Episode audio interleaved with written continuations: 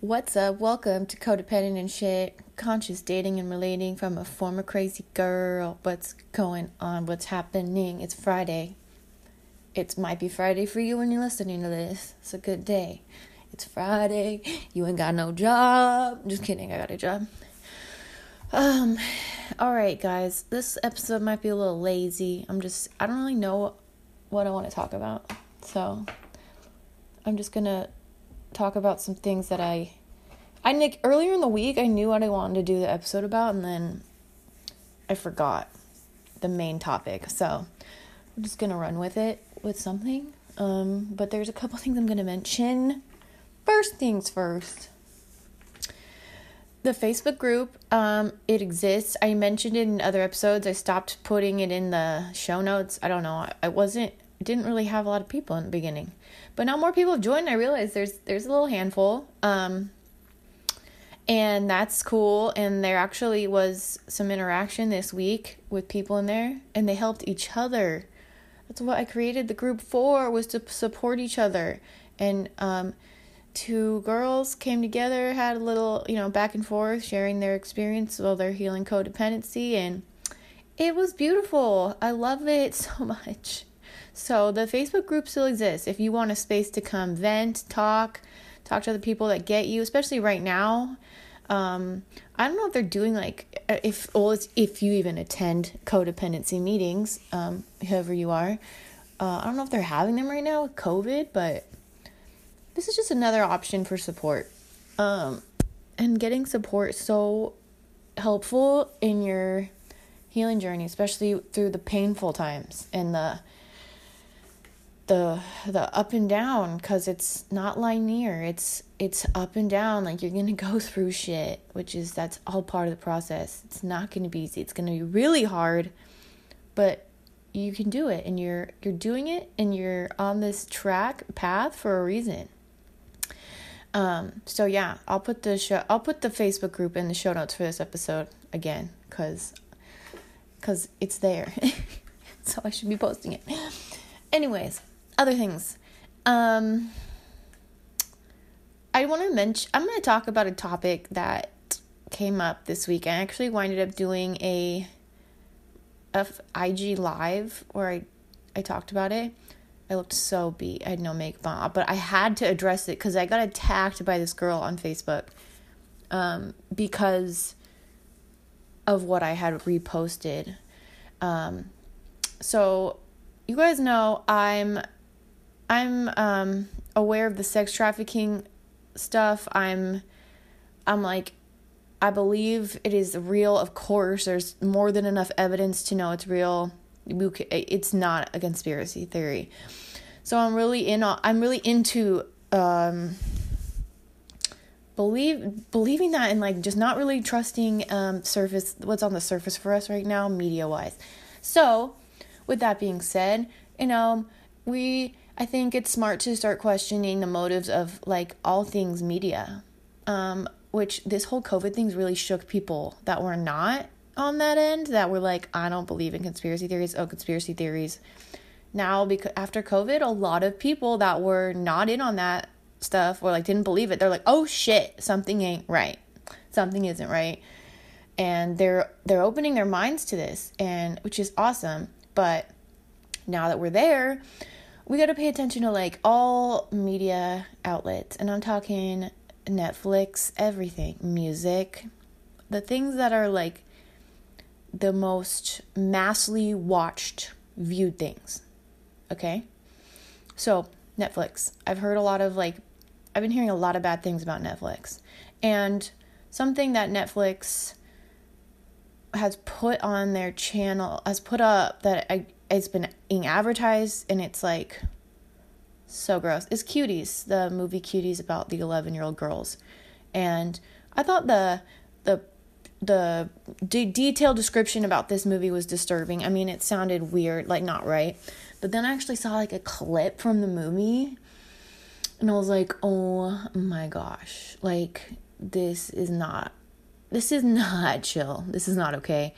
These little girls are literally trying to twerk to try, and it's not even just like twerking. It's like the mo. It's like straight up. Um. It's like WAP, guys. It's like the WAP music video. Cardi B, Megan Thee Stallion. It is that WAP vibe. It is these little girls are trying to twerk and like they're. It's so sexual. It is so really uncomfortable to watch little girls doing. And this is like all over Netflix, and I just don't. I mean, I know a lot of people were up in arms about it, but the fact that it's even on there, that it, it's it's allowed, that any the whole the whole fact this thing got produced and made like this, where they're zooming in on eleven year old girls' asses and they're humping the ground, like it is straight dirty and is um, it's a sign. It's just obvious it's evident that we're in some weird there's some fucked up shit going on behind closed closed doors. So I related this to WAP and I said I thought, okay, WAP, the song. The first time I heard that song, I watched the music video. I am all for sexual empowerment, okay? I'm all for women sexual empowerment that is something I'm still I don't even though I'm a Christ follower, I'm still um I'm on that. And I think there's a intersection where you can believe in God and believe you're divine and believe you're sacred, but you still can be proud of being uh, your sexuality. That's a part of your nature. However, WAP, when I watched the music video, it made me sick. I, I felt uncomfortable. I felt like it was evil. There was like there's a lot of snakes. This, that's a different story it was it was just gross. It was gross and I didn't think anything about it was female sexual empowerment. I thought it was gross and I felt like it is literally that vibe that men orchestrated for us.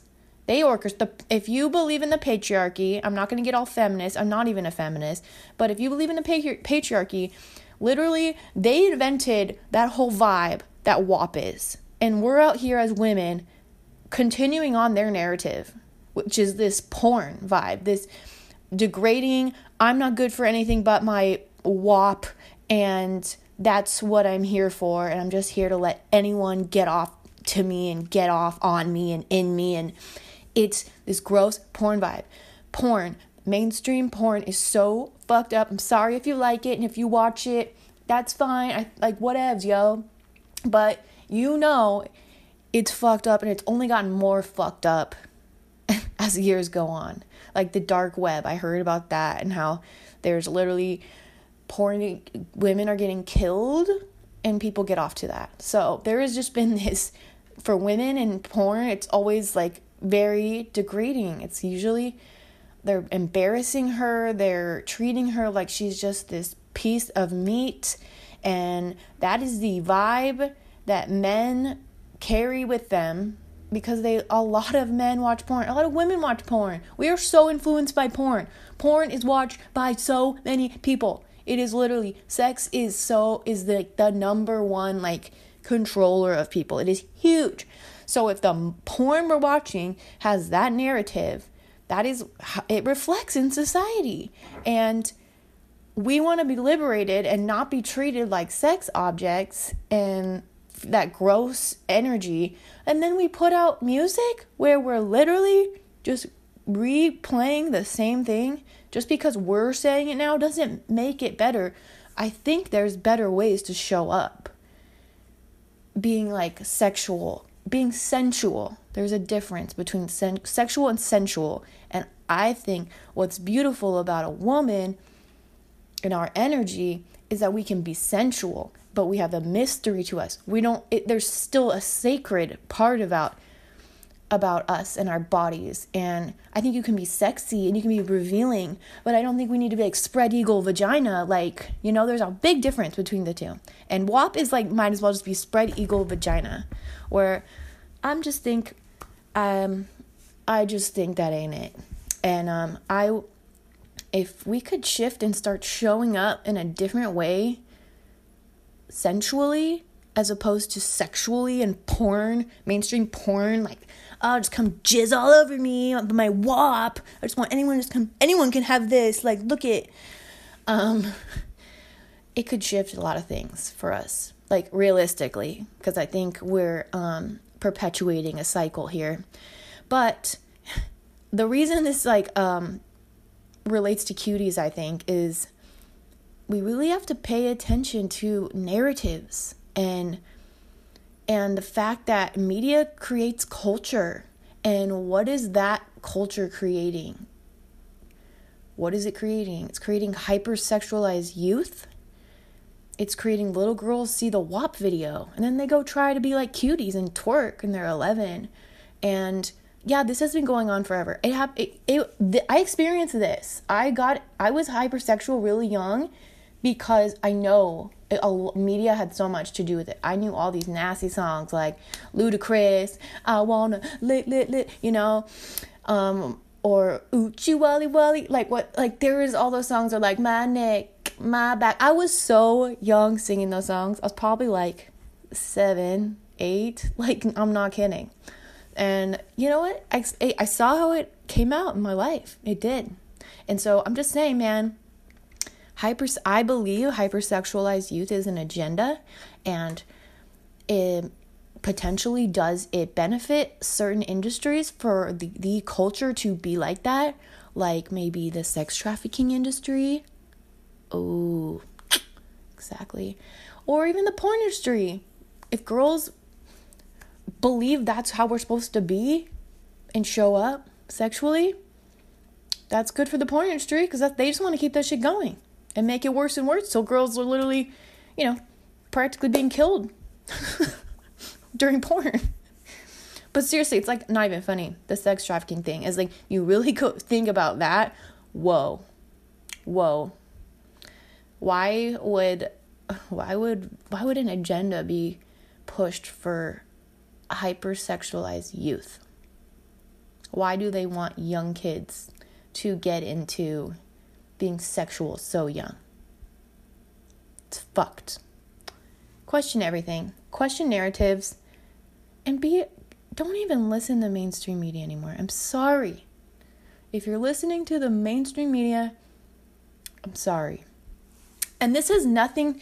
So the reason this girl attacked me was she thought I was making this like I'm a Christian thing, like, oh, WAP is not okay because it's um, sexual empowerment and and I think that traditional Christians there's this belief that well, I think actually it's true that there is no sexual there is no um, allowance of a liberated sexual female like zero. I don't agree. I'm more nuanced. I don't I'm still figuring out what my beliefs are. I don't agree. I do I do think women can show up sexually. I just think that there is a better way. There's other ways we have not tried. And we need to try these new ways for real shift to happen in these areas and everywhere. This is the revolution. The time is now. This is the fucking revolution right now.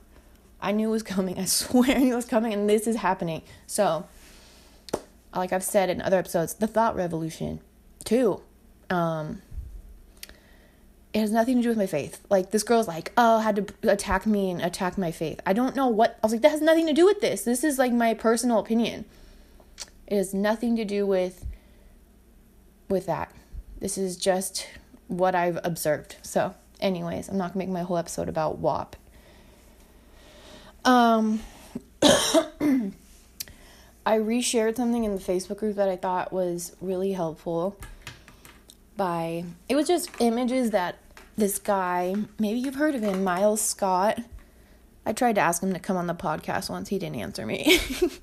but he did take time once to message me and try to get me to borrow, I mean, sorry, not borrow, to buy one of his uh some sort of program he was doing. I was like, "Really, dude?" He's cold messaging. Whatever. I'm not into that. I, that's never going to be my thing. I'm never going to cold message people. Um, but he he's really great at articulating the same things I talk about. I've noticed that like his content is, is so similar to what I talk about and he totally gets it. So might be worth checking out. Uh, one of my friends told me actually he read one of his books and that's what got him into like self um, helping men do self healing work. Um, and I thought that was awesome. So, anyways, I'm just gonna read one of the little blurbs of the things he wrote. Um, because he was just giving like steps steps if you're in this this healing journey and stuff that you typically won't find in a self-healing book and it was it says understand projection and how many of your beliefs about yourself and the resulting coping mechanisms were created due to your inner child absorbing the projections of others then apply this awareness to others and see how they're projecting what's been projected onto them. I just thought that was so powerful and true and life changing when you start doing this this is being conscious of conscious relating. Because conscious relating is friends, family, everything. When we can catch ourselves and and realize that the other person in the equation has been through their own experiences and shit and life and you don't even know what they've been through and that they might be projecting too just like you might have realized you do and it's all based off our experiences that were ingrained in us from childhood now it's just the way humans develop and even our personalities, everything. So instead of making everything about you, you start realizing people are their own people and they they have different beliefs and views and ways they handle things. And this is a really i think important aspect of healing codependency because this is truly being able to finally stop the blob. You're not just a blob with every person. You're not they don't they're not you. You end they begin. You think some certain certain things. You've had certain experiences. You have your triggers. You have things that remind you of something and you might get extra mad and they don't know about that and vice versa. They might have had someone break do something in the past that had to do with i don't know man. It could be seriously anything like say someone borrowed their favorite hat once and never gave it back. And so then you borrow their hat and they ask you to bring you were supposed to bring it back at so and so time and you forgot it and they blow up. They get so mad. And you're just like, "What the hell? Like I'm to bring the hat. Like why are they so pissed?" But really it's because they uh, they've been through this. They have this like and they might not even recognize it they might not recognize it but if they're having an extreme reaction it could be like it, it really could be that but that's why we can catch ourselves. When someone's like acting preposterous about something little we can we need to be conscious of like we don't know what they go through. We don't know what they've been through. We don't know the other slices of their life. We just know right now. So it's being really compassionate also. It's it's a great level of compassion. Once you can ex- express that compassion to yourself you can you can extend it to others. But that's the healing work. It all has to start with you. You first need to make boundaries with yourself and you first need to develop compassion for yourself before you can develop compassion for others. Just like love, the cliche saying, you can't have love for others if you don't have for yourself. That is true. Because you do not know how to ex- um the word I wanted, I can't find it. Um you can't give out a feeling that you've never even like put in yourself to begin with. Does that make sense? If you've never experienced it within, even remotely, or like if you don't have any concept of it within, you can't give it out. It's that's just like the process of of of human functionality, like in emotions and giving and taking. Um. Anyways, I don't even know where I was going with that, but this um I just thought this was such a profound thing that we can apply to our own actions and our own awareness, consciousness, and others' consciousness. I mean, no, I mean the consciousness of others. We're being considerate of people too. We're having boundaries. We know the separation and in this you are becoming less attached to the person. When you're when you're less of a blob, you're more interdependent. And that's the goal. That's healthy. Interdependent, not codependent. You're on your way, don't worry.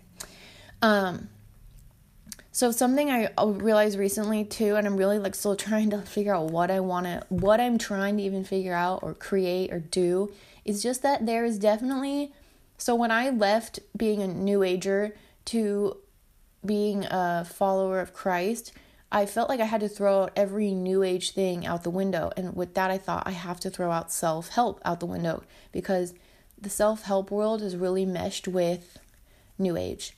Because, what's a good question? Why are they so intertwined?